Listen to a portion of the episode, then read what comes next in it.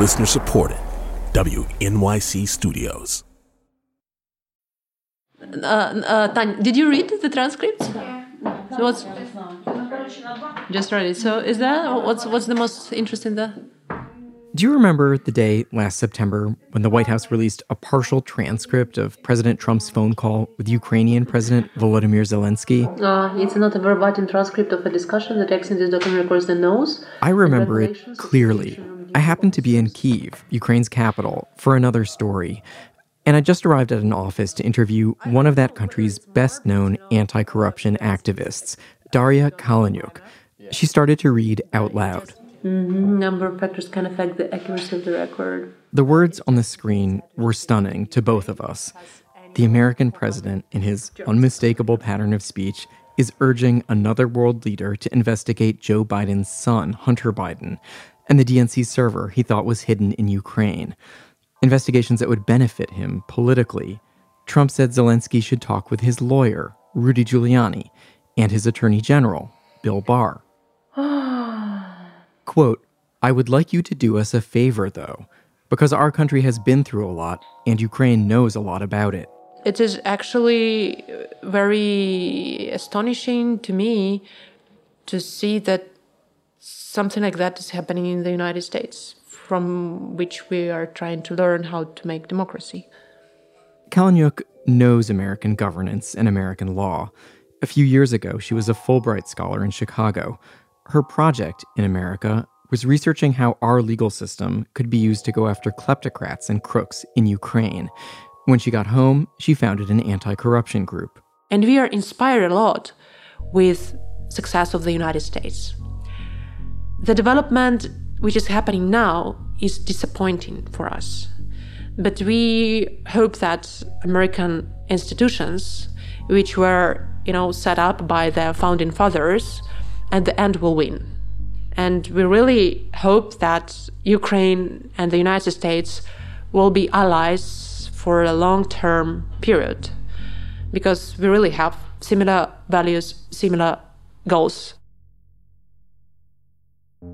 You know what happened next. After that July 25th, 2019 phone call, President Trump put a hold on military aid to Ukraine it was exposed in a declassified whistleblower complaint.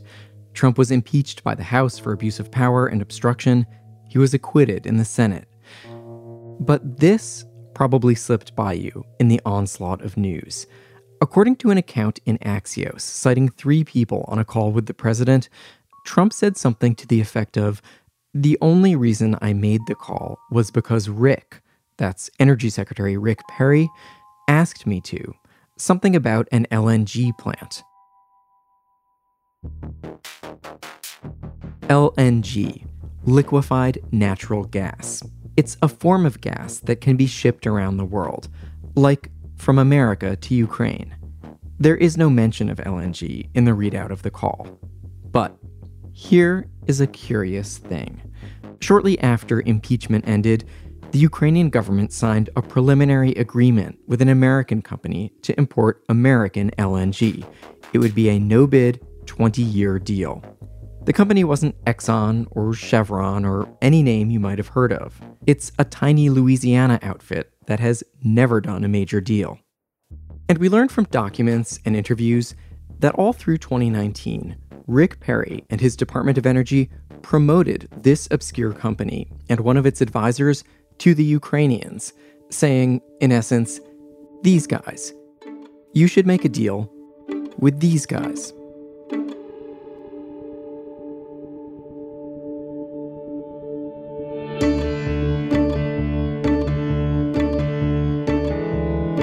Hello and welcome to Trump Inc., a journey into the business of Trump from WNYC and ProPublica. I'm Ilya Marritz. All through the Ukraine pressure campaign, and the impeachment, the United States was pushing the Ukrainians to make an energy deal with an American company, a deal that didn't make much business sense to the Ukrainians. The cabinet secretary pushing this deal, Rick Perry, ended up in a position where he could have profited from it. Today on the show, we're going to tell the story of how a little no name company found a powerful advocate in Rick Perry At the same time, Perry was becoming known as one of the three amigos, working with Rudy Giuliani on his campaign for dirt on the Bidens in Ukraine.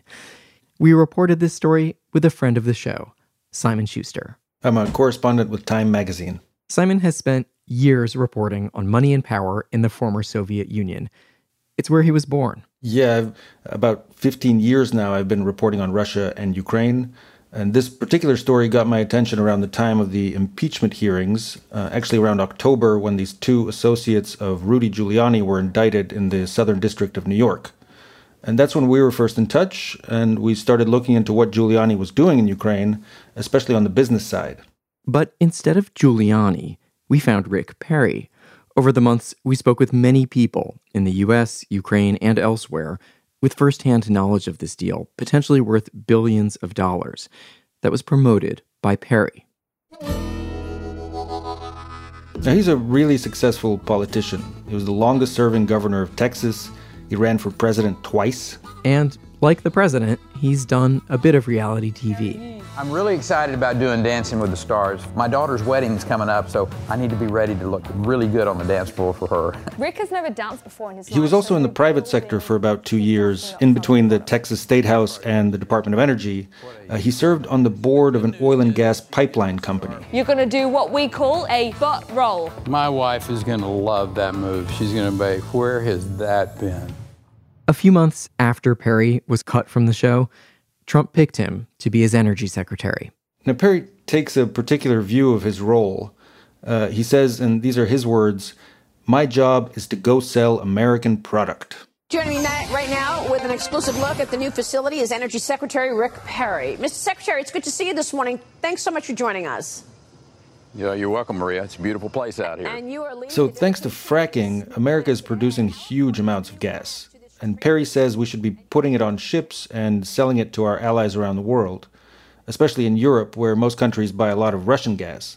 So Perry starts talking about all this in terms of energy dominance, and his Department of Energy refers to LNG as freedom gas or molecules of freedom. This isn't just about an economic uh, thing for the United States. It's about the supply and the security of our uh, allies in the uh, European theater. Uh, they don't have to uh, sit there and be held hostage with just one supply of gas. The United States, whether it's going to be going into Poland, whether it's going to be. So Rick Perry is a proud salesman of American gas. He's already doing this. He's already taken an interest in Ukraine when Rudy Giuliani starts his quest in Ukraine looking for dirt on the Bidens. Eventually, Perry is pulled into that. That inauguration was attended by uh, three who have become known as the Three Amigos, Ambassadors Sondland, Volker, and Perry, was it? Yes. This is California Congressman Adam Schiff questioning former Ambassador Marie Yovanovitch at impeachment. And three days after that inauguration, in a meeting with President Trump, are you aware that the president designated these three amigos to coordinate Ukraine policy with Rudy Giuliani? Since then, I've become aware of that. Perry refused to testify at impeachment. He did deny knowing about the campaign to pressure Ukraine for dirt, and he said his work was always focused on making sure Ukraine wasn't held hostage by Russian gas. He didn't speak to us for this story, and he didn't respond to many of our questions. While we were reporting the story on the gas deal, we came to learn that federal prosecutors in New York have been taking an interest in Perry. So we spoke to five people uh, who have knowledge of this, and, and they told us that the prosecutors have been uh, talking with prospective witnesses and asking them about Perry's interests in Ukraine. It began uh, in the fall of last year, October, November. And it continued till sometime this spring. Two sources indicated to us that prosecutors have since moved on and Perry is not a target. Prosecutors' starting point, as best as we can tell, is another group that also wanted to sell American gas to Ukraine. Rudy Giuliani's friends, Lev Parnas and Igor Fruman. At an intimate dinner with President Trump, Parnas and Fruman bragged about their ambitions for their business. Well, we're in the process of purchasing an energy company in Ukraine right now that should help cut off Russia's. How's Ukraine doing? Don't ask. they they love you though. I can tell you that much. They love you. Great. Great. I tell you, they're great fighters. Great fighters. They love you. Parnas and Fruman were arrested last year on campaign finance charges. They've pleaded not guilty and are awaiting trial. As far as we know, there is no connection here.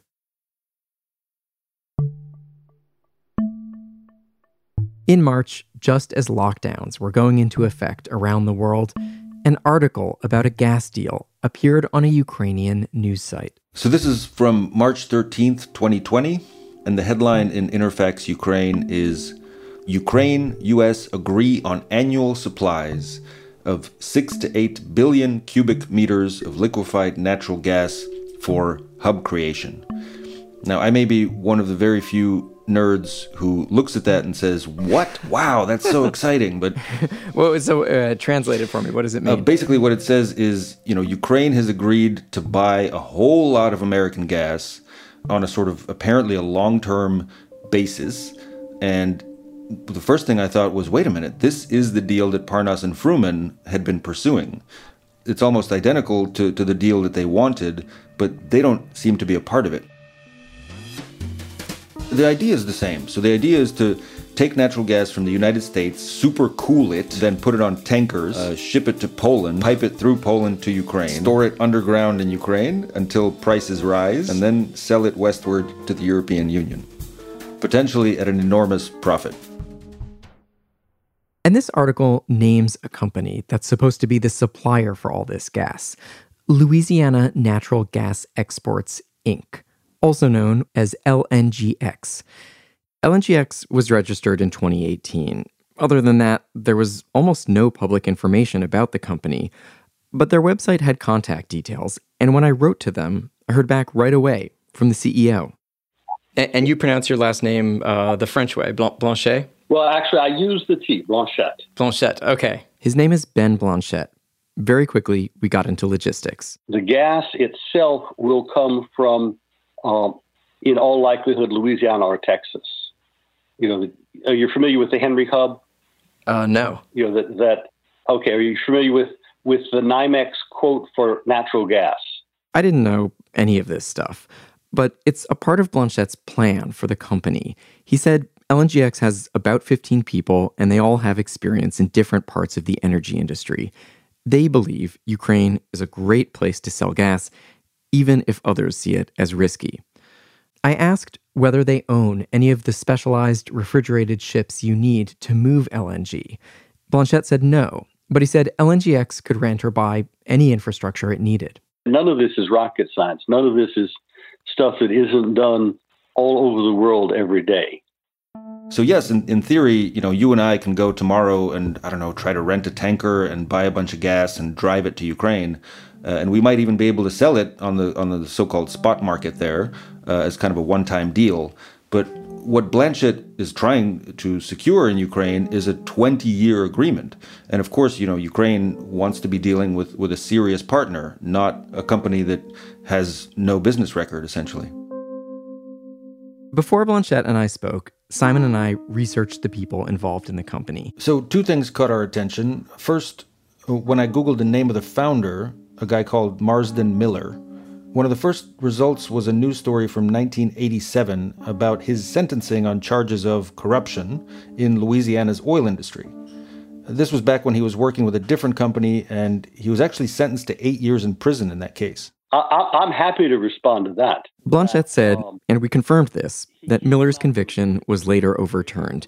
It happened after the Supreme Court narrowed the mail fraud statute in an unrelated case. His conviction was overturned on appeal by the Fifth Circuit. The government. The second guy who caught our attention is a man named Robert Bench. Back in March, he was named on the LNGX website as an executive responsible for Europe. Now, I've, I've been hearing his name on and off for many years. He has a, a really long track record and reputation in Ukraine, especially in the oil industry and he's mostly known as someone who has really close ties to the government of former President Viktor Yanukovych. Yanukovych is the strongman who hired Paul Manafort, who stole millions from his country, who built himself a gaudy palace outside Kiev, and who fled to Russia during an uprising in 2014. To Blanchette, Robert Bench's connection is not a red flag. Certainly, the Ukrainian government is very familiar with Rob and they're very comfortable dealing with it. Excuse me, just a quick note. At this point, LNGX's press contact, a woman named Irina, broke in. Uh, Ilya, would be, would you like to talk to them? Obviously, I said yes. And a couple weeks later, I got connected with Robert Bench, and I advise companies on oil and gas investments, energy investments. I found Robert Bench to be charming, a natural storyteller, and self assured. More than once, Bench described himself to me as highly arrogant and overconfident. But he's also not too proud to admit that the energy business in Ukraine is not a path to glory. He's been working with companies there for about 20 years. The business model I followed was take $1, generate a return, and when you hit that return, sell it for cash to somebody. And It's- that's that's how I It sounds a uh, lot like house flipping. That's exactly that's really all you can do. I asked Bench about his connection to the government of Viktor Yanukovych. That's the strongman who was overthrown in 2014. One securities filing for a company where Bench was a director states, and it's almost like a brag, that Bench was an advisor to a man named Yuri Boyko, who served as both Yanukovych's vice prime minister and his energy minister. Uh, is it correct that you were an advisor to him and to his government? So I've asked that question. Was I an advisor or was I just talking to him a lot? And no one has produced an edict that I was an advisor to Boyko. I haven't done anything in Ukraine that I'm embarrassed about. Bench says he had pulled back from the Ukraine business when one day, in or around December 2018, his phone rang. I got called by an investment banker friend who was looking for Rick Perry was looking for an expert on Ukraine in the energy sector. And he asked, he called me and said, Would you speak to him? And, you know, who wouldn't want to speak to the energy secretary? Some days passed, and by the time a call came in from an unidentified number, Bench had forgotten all about it. I was in the car and I'm talking to this guy for like 10 minutes. I'm like, who the fuck is this? And finally I said, who is this? Because we were talking about Texas and, you know, just the traffic on I 10, the road that I was driving on. My daughter was in the back screaming her head off. She was a two year old at that point, having one of her classic meltdowns. And I finally said, Who is this? And he said, Oh, hey, sorry, it's Rick Perry. I'm like, Oh my God, Mr. Secretary. Bench says on President's Day weekend 2019, he drove out to an airport where Perry was passing through. They discussed Ukrainian politics and energy. He was very focused on how to get LNG into the country, resolving the pipeline. He had some very good knowledge, but he was also uh, he had been misinformed by some people, and, and, and he listened, and we and we set that straight. All through 2019, Rick Perry and the Department of Energy went to bat for Bench and LNGX again and again. We spoke to a half dozen current and former government officials about this. They all told us the same thing. Sometimes the US government helps American companies doing business overseas, but it's unusual for it to consistently advocate for a specific private party in this way. One of the people we spoke with, Theo Lecomte, was deputy chief of staff in the Commerce Department under President Obama.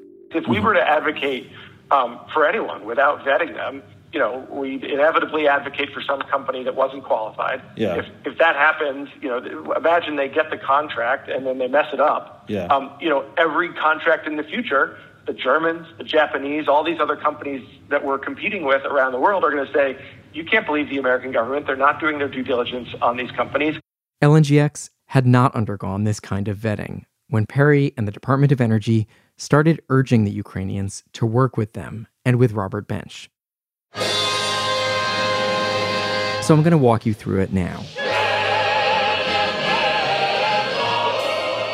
Point one in our timeline. In May 2019, Secretary Perry flies to Kiev for the inauguration of Ukraine's new president, Volodymyr Zelensky.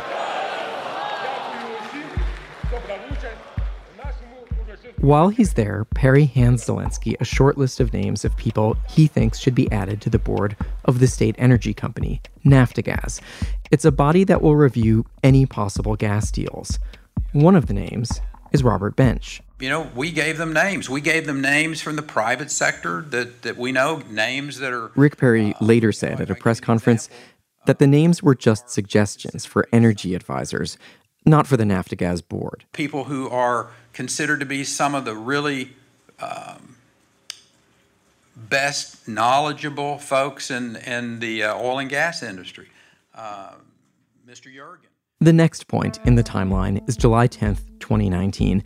It's a day that really stands out in the Ukraine scandal. On that day, two top officials in the new government of Ukraine are in Washington.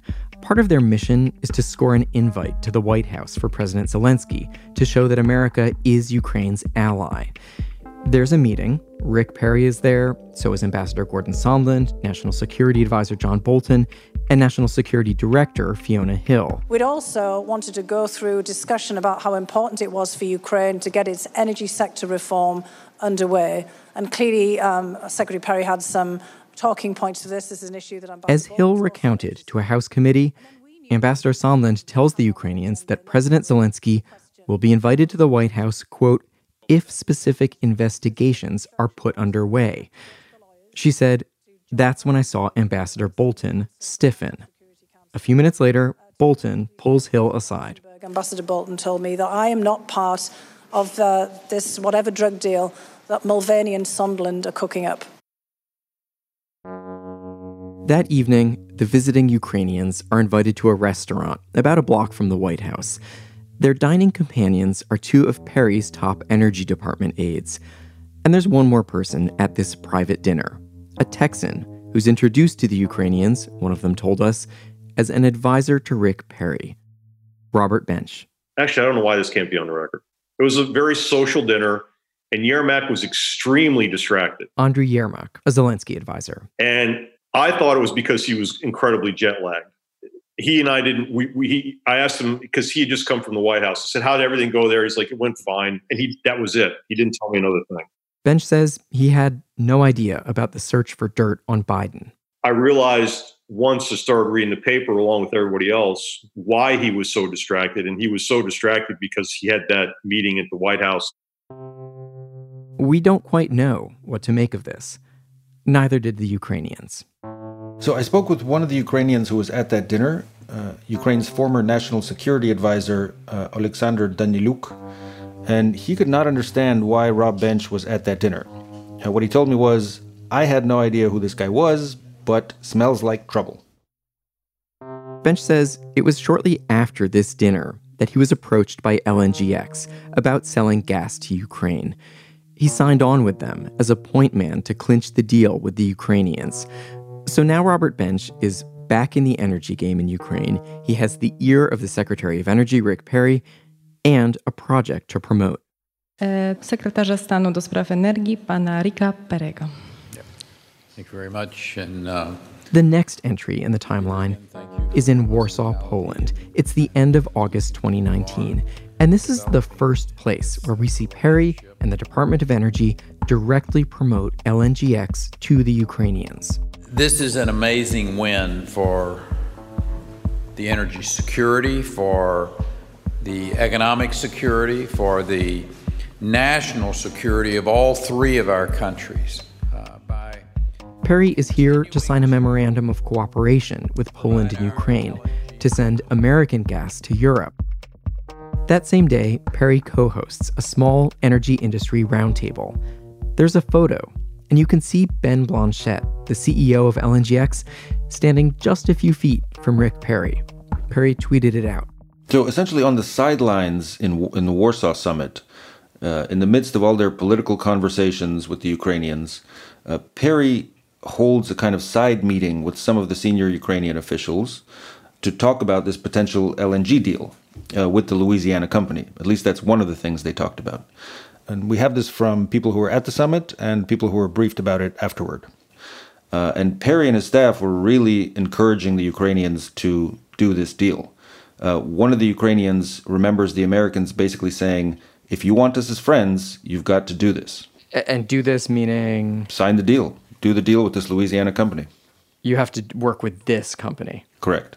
Uh, tell me how the Ukrainians responded. I mean, they were a bit shocked. Um, they'd sort of run the checks on this company, and they found very much the same thing we found. You know, they found references uh, online to the uh, conviction of one of the people involved in this company. And in any case, they just didn't think that this is how Westerners, Americans did deals with these kind of backroom discussions. And the state energy company in Ukraine pretty quickly said, We don't want anything to do with this. So now the American government has made it clear who they think the Ukrainians should work with on gas LNGX. A few weeks later, according to emails, LNGX executives fly to Washington for meetings with a Perry advisor at the Department of Energy. By now, news is piling up fast. The whistleblower complaint about the Ukraine pressure campaign becomes public in September. Then comes the readout of the Trump Zelensky phone call, also in September. Trump is impeached by the House in December and acquitted in the Senate on February 5th of this year. You might think that the white hot glare of the TV cameras would put LNGX's proposal on hold. All that talk of corruption and quid pro quo. Wrong. After Trump is acquitted, he declares victory, and the Ukrainians who were once reluctant are now interested in doing business with Rick Perry's preferred natural gas supplier. That month, Ben Blanchette, CEO of LNGX, has a meeting with President Zelensky in his office in Kiev. Blanchette told me it lasted about 45 minutes. In March, the Ukrainians announced they're working with LNGX on a deal to import American gas. The outline is for a 20 year deal, which several observers told me is an unusually long time for this kind of agreement. It's a no bid contract, so non competitive. Within days of this announcement, Robert Bench is nominated to the board of Ukraine's gas company, Naftogaz, just like Secretary Perry had suggested months earlier. Adding Bench to the Naftogaz board opens up a potential conflict of interest. As a director, he could have input on the LNGX deal, a deal from which he also stands to benefit. Bench says he'd recuse himself from any decisions about LNGX. I asked Bench why he thought the US government was so keen to support him and LNGX. And I'm just trying to understand how that came about. I mean, it looks, it's, it somehow feels very unlikely. Uh, is there an explanation for it? How do you explain it? Why, why would it be unlikely based on my experience?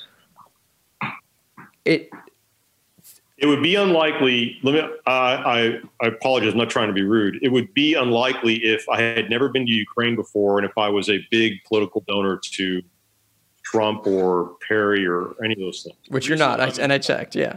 The reason I got a phone call from Perry and the reason I got a phone call from LNGX is because they were looking for someone that knew Ukraine and had operated in Ukraine and had lived to tell the tale. And I'm that guy. There's just no other way of again, I'm not trying to come off as arrogant, but that's really, really what it is. Rick Perry left the Department of Energy at the end of 2019. He didn't answer our questions about his role in the LNGX deal. The Department of Energy called our reporting inaccurate. A spokeswoman said the current secretary, who replaced Rick Perry, has also met with LNGX. He, quote, meets with stakeholders from across the energy industry, as was the common practice of his predecessors across multiple administrations. The meeting with LNGX was, quote, purely introductory and informational. The spokeswoman said the department did not advance the financial interests of this company or support any deal. The White House did not comment. We'll be right back.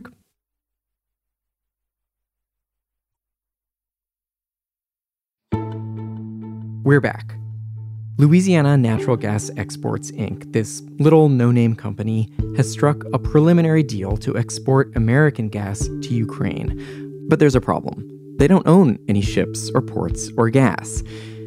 They see a potential solution to this problem, and they start a conversation with a company called Energy Transfer, uh, which is now building an LNG port in Louisiana, and it's looking for customers for its gas. Uh, you might have heard of Energy Transfer. They operate the Dakota Access Pipeline. 2.5 million miles of pipeline transport this energy across the country. This is the most environmentally sensitive, safest, and least expensive This is from an Energy Transfer promotional video. Energy Transfer Partners. are more than 10,000 employees monitor and manage a nationwide. Energy Transfer has one more potential asset Rick Perry. They have a relationship that goes back years. The Energy Transfer CEO once donated $6 million to a super PAC supporting Perry for president. One of Energy Transfer's lobbyists is a former Perry fundraiser and advisor. Perry's tenure at the Department of Energy was the meat in the middle of an energy transfer sandwich. He was on the board both before and after working for the government. After he rejoined the Energy Transfer Board in January, Senator Elizabeth Warren wrote to Perry, quote, this is exactly the kind of unethical, revolving door corruption that has made Americans cynical and distrustful of the federal government. This is also the kind of corruption Ukraine has been known for for a long time. And US administrations from both parties have spent decades trying to fight it in Ukraine. We learned from our sources that in 2018, Energy Transfer started talking with Ukrainian officials, talking with Naftogaz about buying a stake in that country's gas pipelines. Uh, these are the same pipelines that currently run Russian gas into Europe. They got as far as running the numbers. Uh, it would be a multi billion dollar deal. It could also earn Energy Transfer as much as a billion dollars a year if they took a stake in this pipeline network. And the way this came about is significant. The Energy Department made that introduction, and they did this not long after Secretary Perry had his first meeting with Naftogaz. This is one part of our reporting Rick Perry did comment on through a spokesman. Quote, this is a continuing effort to create a story that doesn't exist. Former Secretary Perry never connected or facilitated discussions between Naftogaz and energy transfer. This outrageous accusation is just another failed attempt to rewrite history, this time two months out from a presidential election. They also said that Time magazine, our partner on this reporting, should be ashamed of publishing this ridiculous story. Energy Transfer confirmed it was interested in the pipeline, but says Rick Perry played no role. Quote, Energy Transfer abandoned its due diligence after it was unable to obtain sufficient information from Naftogaz to analyze the potential investment. The Department of Energy did not comment on this part of the story. Over the months we spent reporting this story, we checked in regularly. And what we kept hearing was this deal is really close. We just have to iron out the details so it's ready to sign. And then, at the end of July, LNGX withdrew its bid. The letter they released seemed to blame Naftogaz, the state energy company, for some, quote, strongly worded negative statements. Now, that's true, but it's only part of the story. Uh, when I started calling people in Ukraine to figure out why this deal was on the rocks, uh, they told me a couple of things. First, there had never been much of a business case for the Ukrainians. This deal just didn't make a lot of commercial sense for them.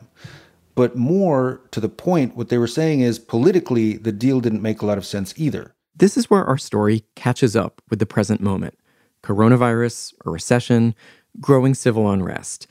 The Ukrainians were taking in President Trump's response to all of this. They were looking at the opinion polls in the United States.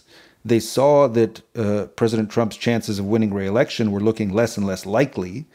And they understood that, look, if we do this deal uh, that is meant in many ways to win favor with the Trump administration, what's the point if that administration isn't going to be around in a few months' time?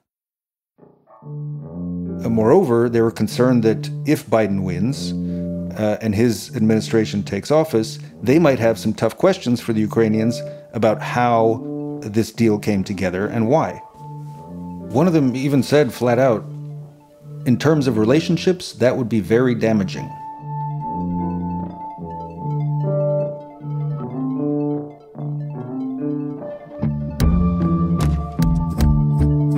Time Magazine's Simon Shuster.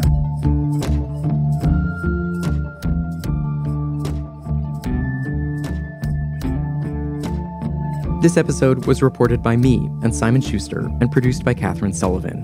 Our editors were Massimo Calabresi, Nick Varchaver, and Eric Umansky. Jared Paul does our sound design and original scoring. Hannis Brown wrote our theme and additional music.